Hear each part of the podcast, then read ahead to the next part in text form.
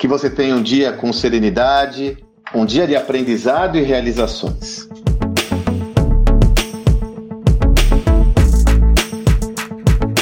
Desde a época que eu fundei o meusucesso.com, eu acompanho de lupa todo o andamento de uma das minhas empresas prediletas.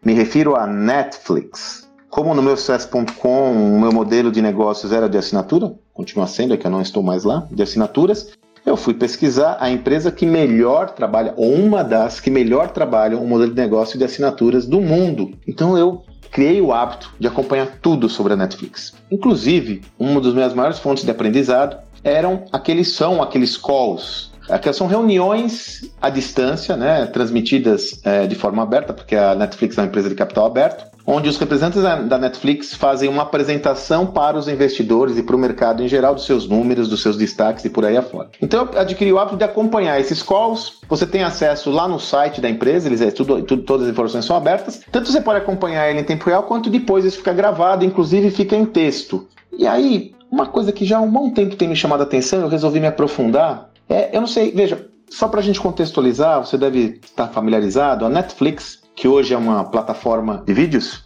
ela começou toda a sua trajetória sendo uma empresa de entrega postal de DVDs, de filmes. E a grande inovação do modelo de negócio inicial foi que você pagava uma assinatura mensal, isso nos Estados Unidos, e recebia até cinco títulos na sua casa, via correios, e podia assistir o tempo que você desejasse, podia levar o tempo que você desejasse para assistir esses filmes, sem ter a obrigatoriedade de devolver em determinada data. E a Netflix começou a sua jornada por aí e fez muito sucesso. Só em 2007 é que, com a popularização da internet, o aumento da infraestrutura de acesso à internet, é que ela entende a pertinência de migrar seu negócio. Ao invés de entregar esses filmes via postal, entregar por meio da internet, muito mais barato, eficiente, enfim, e ela começa o seu, a sua plataforma de streaming de vídeos. Desde 2007, ou seja, lá se vão mais de 13 anos. O que me chama a atenção é que a Netflix continua atendendo seus clientes via postal. Olha que interessante, ela tem uma base de clientes que continua preferindo receber os filmes via postal do que ir na plataforma de vídeos. Tem uma série de fatores para isso. Tem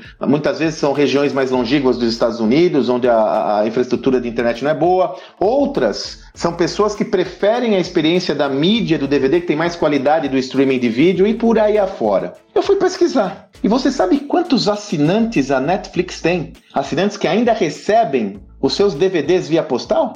Mais de 2 milhões de assinantes. 2 milhões de assinantes. Você já parou para pensar a complexidade que é para uma operação digital ter uma base de clientes que ela tem que se relacionar por meio de uma logística física?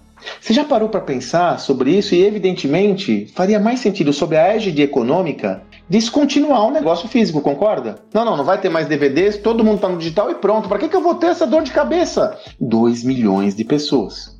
Agora, a provocação que eu quero fazer e a pergunta que eu gero aqui é por que a Netflix continua fazendo dessa forma. E aí vem o principal insight que eu extraí dessa estrutura toda. Ela continua fazendo dessa forma porque essa empresa é uma empresa que claramente adota uma filosofia do customer centricity, ou seja, da centralidade do cliente, de colocar o cliente no centro da sua jornada de valor.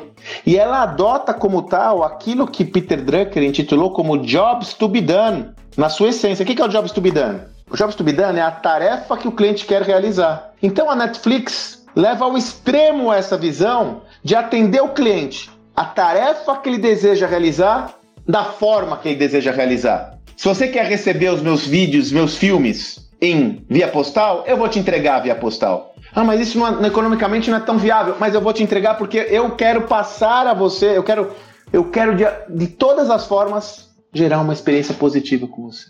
Essa uma filosofia que transcende a própria questão econômica. Atuando dessa forma, a Netflix dá um sinal inequívoco da sua atenção ao cliente. Ela dá um sinal que não é negociável na companhia abrir mão de entregar valor ao seu cliente, de colocá-lo no centro da jornada de criação de valor, nem que para isso seja necessário desenvolver novas estruturas, algum tipo de correção na rota perto daquilo que você já vinha fazendo.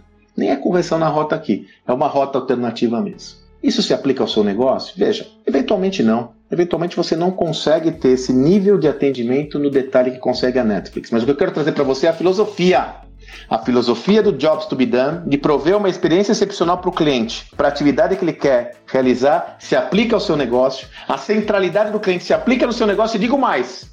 É imperativo que você faça uma reflexão nessas bases. Não só entendendo o valor tangível que você entrega ao cliente, mas também tendo uma real dimensão de qual é o sinal que você emite, não só para os seus clientes, mas também para os seus colaboradores, ao colocar o cliente nessa posição valorizada. Essa companhia Netflix tem colhido excelentes frutos dessa filosofia. Eu recomendo que você reflita cada vez mais no seu negócio sobre essa ótica. Como você é uma empresa centrada no cliente, qual que é o job to be done do seu cliente? Você está conseguindo prover uma experiência excepcional para ele, superior à que ele tem, ou você está fazendo mais do mesmo? Reflita sobre isso. É uma excelente oportunidade para você criar mais valor de uma forma sustentável no seu negócio. Que você tenha um excelente dia e até amanhã.